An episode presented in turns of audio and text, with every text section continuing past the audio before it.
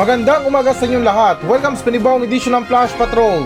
Broadcasting live mula sa lugar na wala pa rin pinagbago, Mandalupa City. Ako pa rin to, si Kanash, wala pa rin si Tito Mike. Ngayong araw ay December 1, 2022. At ngayon, para sa mga balita. Custom na nga akong ipapadala sa wakas sa mga balikbayan box sa kalagitnaan ng Disyembre.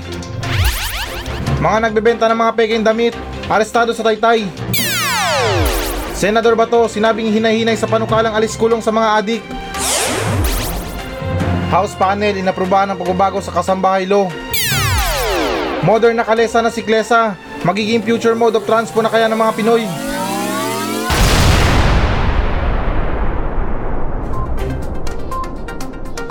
Custom na nga akong ipapadala sa wakas ang mga balikbayan box sa kaligitnaan ng Disyembre.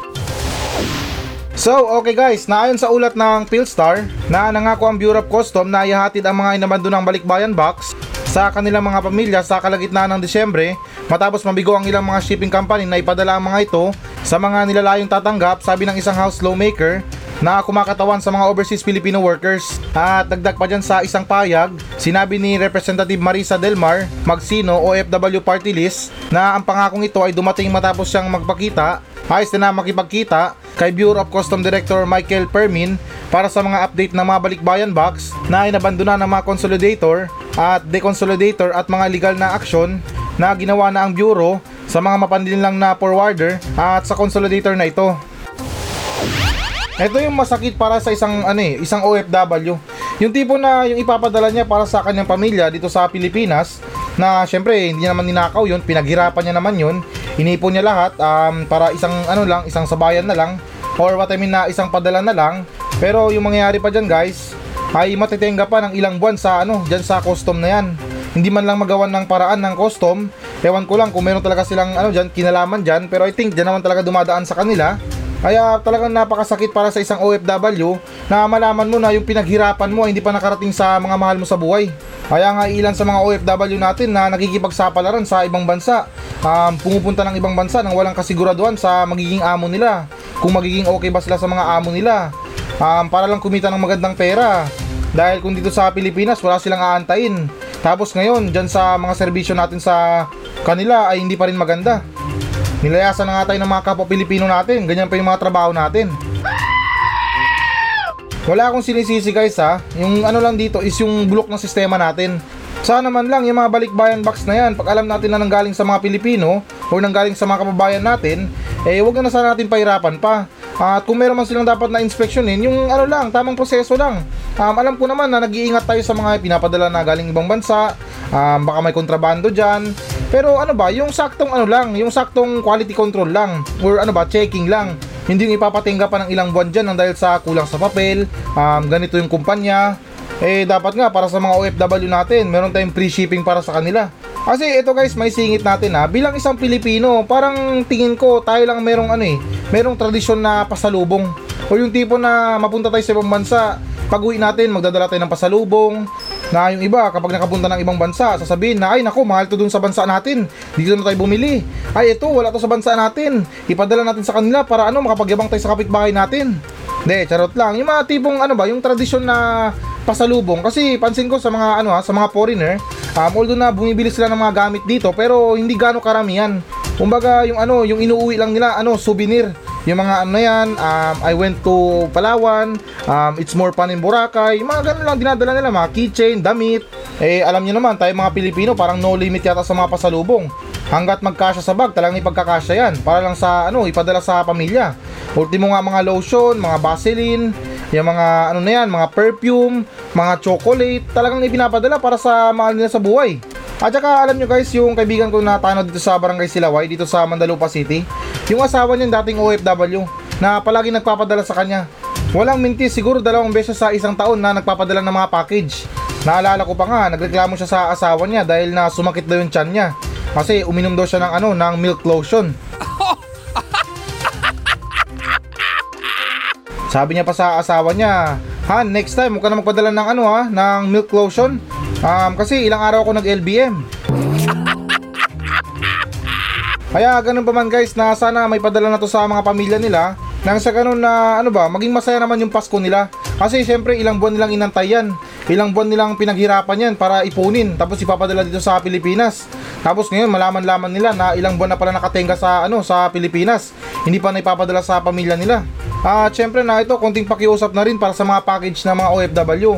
Um, konting ingat naman din para sa pagdiskarga. Yung tipo na kapag ano ba, kapag i-deliver natin or parang inayos natin sa bodega, ay konting pag-iingat naman kasi syempre hindi naman yung basura na pinulot lang doon sa ano sa ibang bansa. Um, yung iba diyan talagang pinaghirapan nila, pinag-ipunan nila. Tapos darating sa pamilya nila, warak-warak na. O di ba, parang nakakasama ng loob. Kaya konting ingat naman din para sa kanilang mga pinaghirapan dahil para sa akin na kung wala tayong may tulong sa mga Pilipino na magtrabaho dito ay kahit man lang sa ganyang paraan ay makatulong tayo or makapagpasaya tayo ng mga Pilipino. Sunod naman tayo na balita. Mga nagbebenta ng mga peking damit, arestado sa Taytay. So, okay guys, naayon sa ulat ng GMA Network na nasa 350,000 na halaga ng mga peking damit ang nasabat sa ilang operasyon sa lalawigan ng Rizal nitong nakaraang linggo kasunod ng mga reklamo ng isang lokal na brand na damit na peke ang mga produkto nito. Nasamsam ang mga kalakal sa isang stall sa Taytay Rizal noong Webes, November 24 kung saan nahuli ang mga nagbebenta ng Criminal Investigation and Detection Group o CIDG ng Philippine National Police. At dagdag pa dyan na ang stall ay iniulat na nasa ilalim ng pagsubaybay ng mga otoridad sa loob ng mahabang panahon dahil sa mga reklamo na ipinasa ng isang lokal na clothing firm. At sa isang pahayag na so medyo matagal, mahirap ipakilala yung brand sa market and then gagayahin lang ng iba and the products that are sold to others are low quality compared to the original. Kailangan ng oras at pagsisikap para ipakilala ang tatak sa merkado at ang iba kopyahin lang at ang mga produktong ibinebenta ng iba ay mababa ang kalidad kumpara sa original. Ah, okay. So ito para sa mga masayang tao. Um, naintindihan ko guys yung ano eh, yung between sa peke at saka sa original. Alam ko marami mga tao ngayon na sobrang selan pagdating sa mga damit. Um, yung gusto nila branded lang. Ako inaamin ko guys, mahilig ako sa mga branded. Kumbaga yan ang ano ko, yan ang passion ko. Um, hindi naman talaga yung mga luxury na damit or yung mga mamahalin talaga na damit. Yung medyo sikat lang, yung parang ano ba, sakto lang na kilala yung damit mo, um, nagsusuot ka ng ganyan. Uh, no need to mention na yung ano ha, yung mga brand na ginagamit ko. Pero um, I'm just saying na mahilig ako sa mga branded or may mga pangalan na damit. Pero guys na ito i-open natin ha. Um, luwagan natin yung isipan natin dito. Um, para sa mga walang-wala naman dyan na talagang mahilig, naintindihan ko yung hilig eh. Um, talagang gusto mong magsuot ng mga brand na damit. Yung may pangalan, may tatak, original. Pero wala yung kinalaman sa pagkatao natin. Tingnan nyo yung iba. Um, hindi naman sa amin na masama. Talagang ang ganda ng mga damit nila, mamahalin. Yung iba, nakatoksido pa na mamahalin. Pero yung iba sa kanila, nagbago ba yung ugali nila? Ano ba, nap napalitan ba yung pagkatao nila? Di ba wala? Sa itsura, oo, masasabi natin. Pero kung sabihin mo na pagkatao, um, ano ba, ugali, eh para sa akin na walang kinalaman ng mga brand dyan. Eh dito nga sa Mandalupa City, ilan sa mga tao dito or mga opisyal sa gobyerno, talagang mamahalin yung mga brand ng damit nila. Pero tingnan yung mga pinaggagawa nila, um, yung mga trabaho nila, magnanakaw, or hindi naman kaya kurap. Oh, di ba? Wala sa damit yan, guys. At saka stop na or itigil natin yung mga diskriminasyon para sa mga tao na um, walang hilig sa mga brand or nagsusuot lang ng ganitong klaseng damit dahil um, feeling natin or tingin natin sa kanila wala silang pambili ng mamahaling damit, mahirap lang sila. Guys, wala sa itsura yan, wala sa sinusuot ang pagiging mayaman at saka pagiging mabuting tao. Sa balita na to guys, nung una pa lang naintindihan ko na pero in-open topic ko lang or nag-insert lang ako um, tungkol sa topic ng pagsusuot ng mga branded at saka mga peking damit. Dahil gusto ko nang itigil guys yung diskriminasyon para sa mga tao na simple lang kumanamit. Um, walang brand or hindi naman kaya uh, ano ba, uh, kontento na sa pagsusuot ng mga kahit na run over or ano bang ang tawag dyan, run over or overrun. Basta yung mga ano lang, yung mga makikita mo sa divisoria or sa mga palengke na nakasabit as long na damit, natatakpan yung ano natin, yung katawan natin. Ah, at syempre na doon naman para sa tao na mahilig sa mga branded na tulad ko, hindi naman talaga sa akin nakampiyan yung ano, yung mga ganitong klaseng hilig. Pero syempre nasa tao na rin yan eh. Kumbaga passion niya na talaga yan. Hilig niya na talaga na magsuot ng ganitong damit. Um, either na meron siyang ina-idol or talagang gusto niya talaga, matagal niya ng ano, pangarap na makapagsuot ng ganitong klaseng damit. Kaya yung diskriminasyon dito ay yung pagsusuot natin ng mga damit na peke at saka original. Ganon din, balikan din yan, vice versa. Yung mga nagsusuot ng mga peking damit, inaasar natin, kinukutsa natin na, ah, peke yung damit mo. Ano lang yan, imitation lang yan.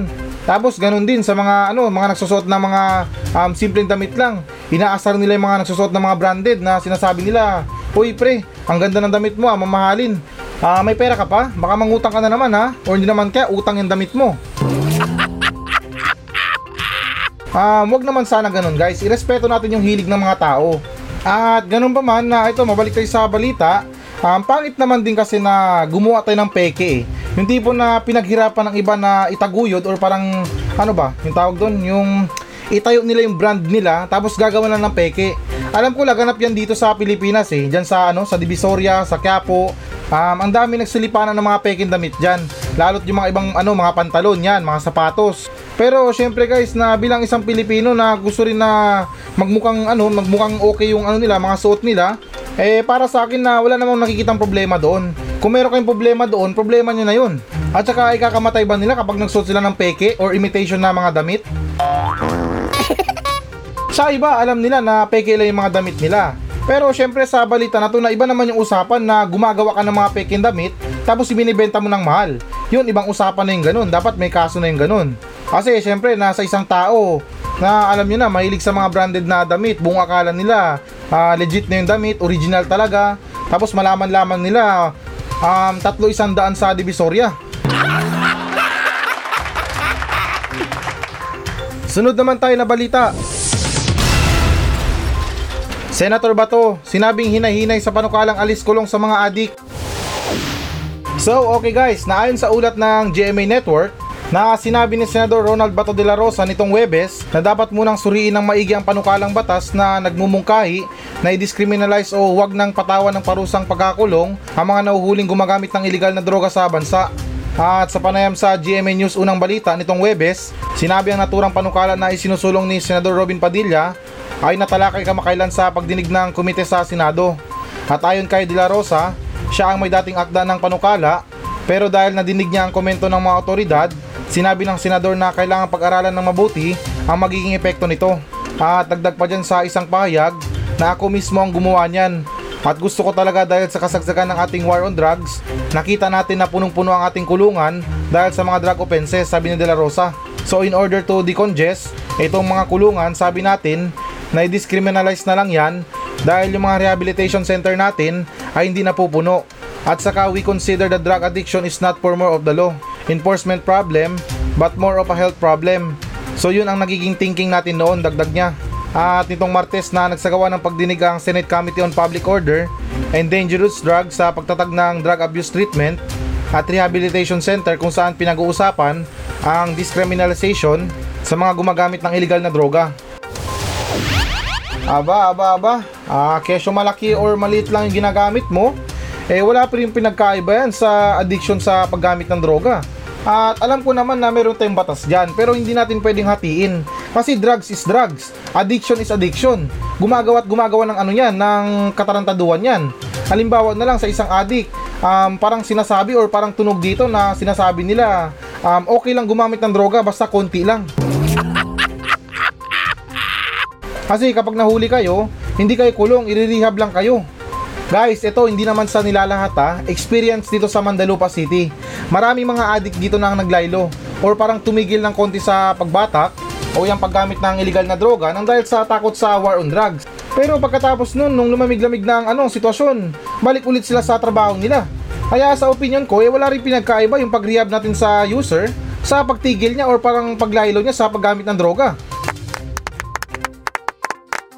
Kaya nga meron tayong piitan guys eh. Itong mga kulungan na to ay lugar ng ano, ng mga ah, mga taong may kasalanan or gumawa ng kasalanan. Nang sa ganun na maramdaman nila yung hirap ng ano ng buhay sa loob ng kulungan at ganun din na parang sasabihin nila sa mga sarili nila na hindi na sila babalik sa lugar na ito, magbabago na sila.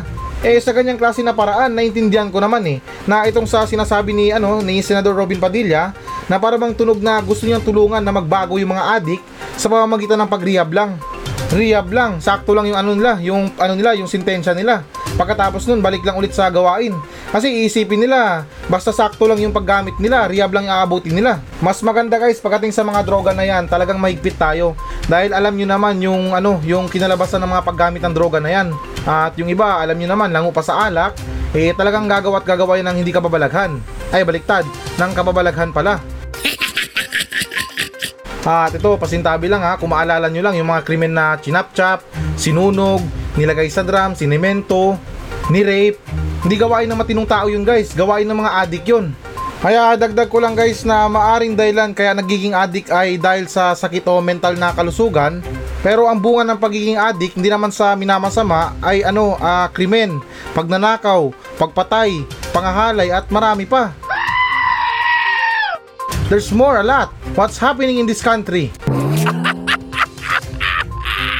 Ne, charot lang. Totoo yan guys. Um, wala naman tayong ibang pinagbibintangan kung um, hindi naman user yung gumagawa ng katarantaduan. Maganda man yung gustong isulong ni Robin Padilla pero sad to say na sa aking opinion ay hindi okay yan. Maganda siya pero kailangan talagang pag-aralan tulad ng sinabi ni ano ni Senador Ronald Bato de la Rosa na hindi talaga din sa kinakampiyan siya pero sayang din yung mga ginawa nila or pinaghirapan nila noong kapanahunan ng kampanya sa droga. Pansin nyo rin guys, nung kapanahonan ng, ano, ng kampanya sa illegal na droga, talagang tahimik yung Pilipinas. At i-compare nyo lang na yung, ano, yung dating administrasyon bago dumating yung administrasyon ni, ano, ni dating Pangulong um, Duterte. O di ba na alam ko, nararamdaman ko na ilan sa inyo dyan ay sumang-ayon sa akin or sang-ayon sa akin. Dahil yung ilan sa inyo napansin yan na talagang medyo bumaba yung krimen pagdating sa mga adik na yan. Na kung dati rin na ilan sa atin kapag alas 10 na ng gabi kinakabahan ng umuwi. Um, yung iba hindi na umuwi dahil sa takot sa kalsada. Eh nung kapanahonan ng ano ng war on drugs, um, parang tahimik na. Payapa na, ligtas ka nang gumala sa gabi. Wala nang mga hold up sa'yo, wala nang mga snatcher, mga riding in tandem. Kaya kung bibigyan natin sila ng special treatment para sa sinasabi nilang parehab na lang para sa mga small time na ano drug user, eh sa uulitin na mas maganda na maranasan din nila kahit papano ang seryosong pagkakakulong para pagdusahan yung mga nagawa nila. Hindi ko pa man na-experience sa makulong, pero tingnan nyo na lang yung sitwasyon sa mga kulungan. Talagang pagkasikip-sikip, pagkahirap-hirap, na talagang kung bago ka lang, mapapasabi ka talaga na pagkalaya mo, gubago ka na. Sunod naman tayo na balita. House panel inaprubahan ng pagbabago sa kasambahay law. So, okay guys, naayon sa ulat ng CNN Philippines, na inaprubahan ng kapulungan ng mga kinatawan sa ikatatlong at huling pagbasa nitong lunes ang panukalang nag-aamyenda sa Republic Act 10361 o ang Domestic Worker Act para magtatag ng higit na responsibilidad at pananagutan ng mga pribadong ahensya sa pagtatrabaho na kumukuha at nagpapakalat ng mga domestic na manggagawa. At dagdag pa dyan na naipasa ang House Bill 4477 na may 246 affirmative votes. Ang panukala ay nag-uutos sa Department of Labor and Employment o DOLE na tiyakin ang proteksyon ng mga parehong domestic worker na kinukuha sa pamamagitan ng PEA at kanilang mga employer sa pamamagitan ng isang sistema ng paglilisensya at regulasyon. Sa ilalim ng panukalang batas, ang mga PEA ay dapat na magsagawa ng masigasig na pagsusuri sa background at aktual na pag-verify ng pagkakakinanlan, personal na kalagayan at background ng pamilya ng domestic helper.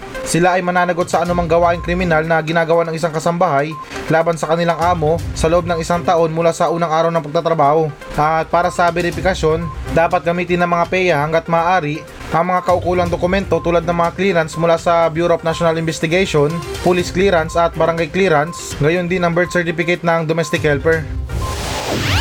So ito guys na speaking sa kasambahay law ha, hindi lang to tungkol sa usapin ng pagiging isang kasambahay. Um, kabilang na dito yung hardinero, um, yaya, yung mga nagluluto, boy or all around, tigalaba, um, uh, nakasa specific man kayo na trabaho pero ano gusto ko lang sabihin na kasama kayo dito sa sa law na to or sa sinasabi nating kasambahay law at syempre para mas magkaroon ng mukha ang balita na to uh, make upan nyo para hindi mukhang haggard. De, joke lang. Um, uh, itong kasambahay lo guys ay pagbibigay proteksyon sa mga kasambahay natin, um, OFW man yan or local na kasambahay dito sa Pilipinas. Kasi sila yung tinagurian na ano eh, tinaguri ang tawag dito na parang inaabuso na lang. Um, nagkakaroon ng pagkalugi sa kanilang mga trabaho. Hindi naman talaga sa lugi, although na okay naman din ang iba, stable naman yung trabaho nila, uh, meron silang mabait na amo, pero hindi lahat ay maswerte. Uh, meron talagang mga amo dyan na talagang sumusunod sa anong pinapairal na batas sa mga kasambahay. Um, kung ano lang dapat na ibigay sa mga kasambahay, yun lang binibigay nila. Hindi tulad ng iba na sobra-sobra pa. Which is na ngayon na gusto nang gawing batas. Kasi imagine mo na lang bilang isang kasambahay na halimbawa dyan na kapag nakasakit ka, eh syempre no work no pay yan. Kawawa naman yung kasambahay na syempre hindi niya naman ginusto na magkasakit siya sa trabaho niya dahil sa mga paglalaba, paglilinis, pag-aalaga ng mga bata, all around, inuutosan pa na mag-grocery, lumabas, or kung ano pang mga utos dyan. Kaya hindi maiwasan na magkasakit sila. Pero yung ano lang doon, yung isa lang sa mga problema na nakikita ko ay para bang nagpapahinga lang sila nang hindi kumikita. Siguro sa iba, para sa mabait na amo dyan or merong mabait na amo na marunong umunawa na nagbibigay pa rin or nagpapasahod pa rin. Pero yung iba talagang no work no pay. Pinapauwi ka tapos kapag okay ka na, saka ka bumalik. At saka ito guys, mapunta tayo sa mga OFW ha, itong mga domestic helper na to na always na sila ang ulam pagdating sa mga bugbugan na yan, sa mga pagmamaltrato ng mga amo nila. Um, buti pa dito sa Pilipinas, pinapalayas lang or sinisisante lang. Hindi tulad sa mga ibang bansa, pinapaso ng plancha, kinukulong sa CR or kinukulong sa mga kwarto, hindi pinapakain. Na para bang ang tingin nila sa mga kasambahay ay parang hayop na lang. Kaya gusto ko sanang isulong pagdating sa mga kasambahay na nag apply dyan um, para sa ano pagiging domestic helper ah, sa ibang bansa eh isama nila yung training na karate o hindi naman kaya jiu-jitsu. Nang sa ganun na malaman ng mga amo nila na yung yaya nila karatista o hindi naman kaya nag ano nag-uusyo. Para hindi basta-basta yung mga yaya natin na pag sinaktan nila um, parang ganun-ganun na lang. Eh, hindi tulad kung karatista yung yaya, marunong magkarate, taekwondo, yung mga aikido na yan, jiu-jitsu, eh magkakaroon ng distansya yung amo dahil na baka karatiin siya. Eh mas maganda pa nga diyan, ilagay sa application ng ano ng Yaya. Ah, meron siyang 2 years experience na pagiging gunslinger. Ah, ayan, panigurado 'yan. Yung mga foreigner na mahilig na mga abuso or hindi naman kaya um, nang mamaltrato ng mga yaya nila ay merong experience sa mga karate na yan. Mas okay nga kung wrestling, di ba? Para pagsampalin siya ng amo niya, ito na agad ang maririnig. And his name is John C. Oh, di ba? Napakaangas. You can see me ang datingan. Pero seryoso guys, na-agree ako na dapat na magkaroon ng kasambahay lo. Hindi lang pagdating sa mga domestic guys, maging sa dito sa ano sa local, dito mismo sa Pilipinas. Kasi alam niyo naman, ang pagkakaroon or paghahanap ng isang kasambahay ay talaga napakahirap. Madaling maghanap ng literal na kasambahay, pero yung kasambahay na pagkakatiwalaan natin, ay para sa akin guys, talaga napakahirap niyan. Yung tipo na para kang naghahanap ng karayom sa tumpok ng dayami. Eh, mantakin mo, meron kang yaya na naiiwan sa bahay na nandun lahat ng mga gamit mo, mga alahas mo, mga pera mo, mga ari-arian mo, nandun lahat, pinagkatiwala mo sa kanya. Eh, alam nyo naman, yung iba, sa sobrang hirap ng buhay, eh, hindi naman sa nila lahat, um, dedemonyohin kapag nakakita ng ganyan. Pero linawin ko, hindi naman sa nila lahat. Um, yung sinasabi ko lang dito, eh, talagang napakahirap or um, sadyang mahirap na maghanap ng isang sobrang katiwala or what I mean na pagkakatiwalaan natin sa buhay natin, sa mga buhay ng anak natin at maging sa mga ari-arian natin. Kaya mabuti naman na meron na tayong kasambahay lo. Sunod naman tayo na balita. Modern na kalesa na siklesa, maging future mode of transport na kaya ng mga Pinoy. So, okay guys, naayon sa ulat ng GMA Network, na katulad ng maraming bagay, sumasabay na rin sa modernisasyon ang kalesa. Ang isang bersyon nito ngayon ay siklesa na maaari daw maging pangunahing paraan ng pagbiyahe ng mga Pinoy sa hinaharap. At dagdag pa dyan na ang siklesa ay motorsiklo na may bagon na hinahatak sa likod. Makabago man sa paningin, mapapansin na gawa pa rin sa native materials sa katawan nito tulad ng banig at mahogani. Ah, sus, wala namang pinagkaiba sa tricycle to. Mas okay pa yata yung tricycle, di ba? Hindi naman sa tutol guys ha, pero nakita ko yung picture or yung itsura ng siklesa na sinasabi nila, eh maganda lang to para sa mga tour tour. Or yung ano ba, yung mga pasyalan na yan. Napaka-open masyado, paano kung umulan? Eh di ba sayong pasahero? Eh hindi tulad sa nakasanayan, yung mga tricycle na yan, okay pa. Tapos minsan yung mga driver sa dista, malakas sa mga enforcer. Kapag late ka na, nagagawa ng paraan. Pero since na medyo okay naman to, kaysa naman na gumamit pa rin tayo ng kabayo hanggang ngayon, eh parang medyo naawa rin kasi ako sa mga kabayo na ginagamit pa rin hanggang ngayon para sa mga turista. Pantakin nyo guys, nung unang panahon okay pa sana. Um, lupa yung mga tinatapakan nila o hindi naman kaya yung binabiyahe nila. Um, okay sa paan nila at kapag gutom sila, matik may mga damo sa gilid. Pwede silang kumain, pwede silang uminom. Ngayon guys, kung mapapansin nyo, awang-awa ko sa mga kabayo. Mantakin nyo guys na ilang oras silang nakatayo, buong maghapon nakatayo sila. Alam nyo guys, para sa akin dapat na talagang itigil ang mga paggamit ng kabayo. Naintindihan ko yung ano, yung nakasanayan natin dati or kinagisnan natin dati sa mga transportasyon. Pero hindi na sa ngayon guys. Hindi na maganda para sa mga hayop na ginagamit na transportasyon sa gitna ng kalsada na nakakalanghap ng usok, yung mga alikabok na yan. Dati masabi pa natin na okay pa kasi medyo mapuno-puno. Ngayon guys, para sa akin, hindi na healthy para sa mga kabayo na gamitin natin sa transportasyon. Tapos yung nakakalungkot pa dyan, di naman sa amin na masama. Eh, imbes na tayo mga Pilipino or yung mga what I mean na new generation ba ng mga Pilipino ang maka-experience ng mga ganyan. Pero hindi na lang. Dahil yung presyo pang turista talaga, pang Amerikano. Hindi na ginawa para sa mga Pilipino. Although na para sa mga Pilipino na ano, ah, may pera, pero paano naman yung mga Pilipino na mahihirap na gusto maka-experience ng pagsakay sa kalesa? Kaya ganun pa man guys, sa balita na to, um, kesyo na tricycle man na tawag dyan, or siklesa, um, whatever, um, agree na lang ako kaysa naman na gumamit tayo ng kabayo para lang sa mga transportasyon na yan. At dagdag ko lang guys na 'di ba dati um, nung kapanahunan or nung unang panahon ang mga mayayaman may kotse tapos yung mga mahihirap may kabayo or what I mean na kabayo lang yung afford nila. Ngayon baliktad na. Yung iba sa mga mahihirap di kotse tapos yung mga mayayaman ngayon may kabayo. Eh ako hindi naman sa pinagmamayabang dati nung lulong pa ako marami akong alagang kabayo. Um, sa Mutsari, meron akong unicorn, meron akong Pegasus, ah, meron akong Seven Horse of the Rainbow. Eh natigil lang 'yun magmula nung tumigil na rin ako sa ano sa pagra-rugby ko. So ayan guys, ito na ang pinakahihintay nyo. Magbabasa na tayo ng audience mail. At bago pa man ang lahat, finally, Diyos ka, December 1 na sa wakas. Ilang tulog na lang. Para sa iba, ewan ko na lang kung anong hinihintay nyo. Bakasyon ba, 13 month pay, or ano, magigipas ko kayo sa mga crush nyo. Pero syempre, alam nyo naman sa akin, kung sa iba, kinakatakutan yung number 13 na yan, um, sa elevator, walang 13, at yung sinasabi nila na Friday the 13, eh, pues ako, gusto gusto ko yung 13 na yan, lalo't kung December. De, charot lang guys na ito dagdag ko lang guys ha. Pansin niyo ba yung panahon ngayon na parang palamig ng palamig na? Hindi yung mga feelings na mga crush nyo sa inyo ha, kundi yung panahon mismo. Talagang parang ngayon nararamdaman mo yung himig ng Pasko eh. Kaya guys, na ito ipagdasal natin yung mapayapang Pasko or itong masaganang December na to. Um, sana tuloy-tuloy na yung swerte natin. At syempre na huwag pa rin natin kalimutan na magpasalamat sa may kapal na sa taong ito ay umabot pa tayo ng December. Next year hindi natin alam kung aabot pa tayo. At ganun pa man na dito naman tayo sa nagbensahe sa atin na nagbula kay JD Sabala. Nagpapa-shoutout lang siya. Itong sinabi niya. Mapa-shoutout kan Bayot Pablo. Oy, kahit di ko naintindihan, shoutout sa'yo Bayot Pablo. Di ko alam kung yan ang pangalan mo talaga, pero Diyos ko, ewan ko na lang. Pero anyways, na JD Sabala, um, huwag ka mahiya, walang bayad yung mga pa-shoutout sa akin at mga reklamo, mensahe. Um, always ka welcome sa ating Flash Patrol or dito sa programa ko na Flash Patrol sa mga anumang klaseng mensahe yan. Huwag mo lang akong itusan na meron kang ipapatay sa akin or ipapamura. At okay, na dito naman tayo sa sunod na nagmensahe.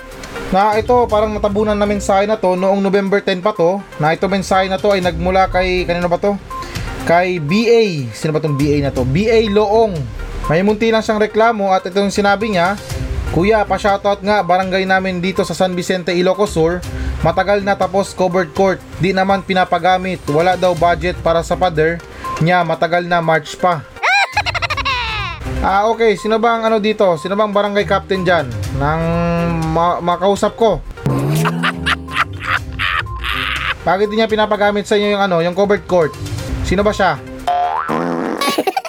Hindi, charot lang. Na baka malay yun naman. Eh, alam niyo naman minsan yung mga covered court na yan, yung mga pinapatayong basketballan na yan, um, hindi ibig sabihin na merong covered court ay para lang to sa mga sports or game. Um, siguro pinapatayo ito para sa mga meeting or mga ano, um, ano ba, yung mga patawag sa barangay, mga, ayun nga, meeting, di ba? Naintindihan ko yung mga paglalaro ng mga basketball na yan, yung mga volleyball sa covered court. Pero minsan hindi rin kasi nag ano to, eh, nagre-resulta sa magandang ano eh, magandang resulta. Dahil alam nyo naman sa larangan ng basketball na yan, eh kung barangay-barangay lang or dayo-dayo lang yan, eh hindi rin talaga maiiwasan yung away na yan. At saka tanong ko lang paring BA Loong, may inambag ka ba dyan para magreklamo?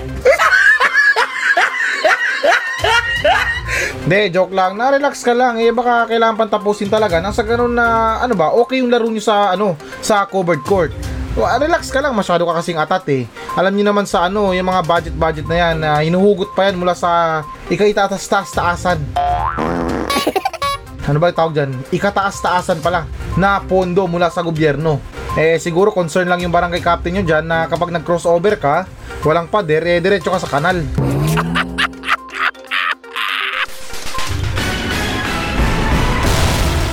Hello guys, na bago natin tapusin ang show na to, ah hinihikayat ko lang yung mga audience natin na mag-message sa akin dito sa Mandalupa Station para sa mga reklamo nyo sa kapitbahay nyo, reklamo nyo sa asawa nyo, sa mga kaibigan nyo, at kahit sumbong na rin para sa mga katarantaduhan dyan sa lugar nyo. At kung boring ka naman, pwede naman kayo magpa-shoutout sa akin ng buong angkan nyo. Mula ninuno nyo hanggang apo, isa-shoutout natin yan.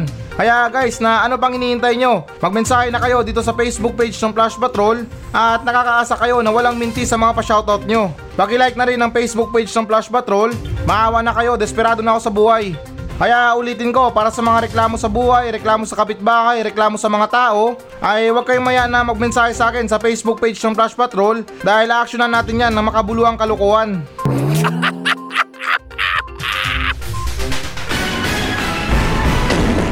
So yan muna mga balita ng Flash Patrol sa araw na to. Maraming salamat sa pakikinig. Ako pa rin to, si Kuya Nash at maraming salamat ulit. Wala pa rin si Tito Mike. Masayang masaya ako.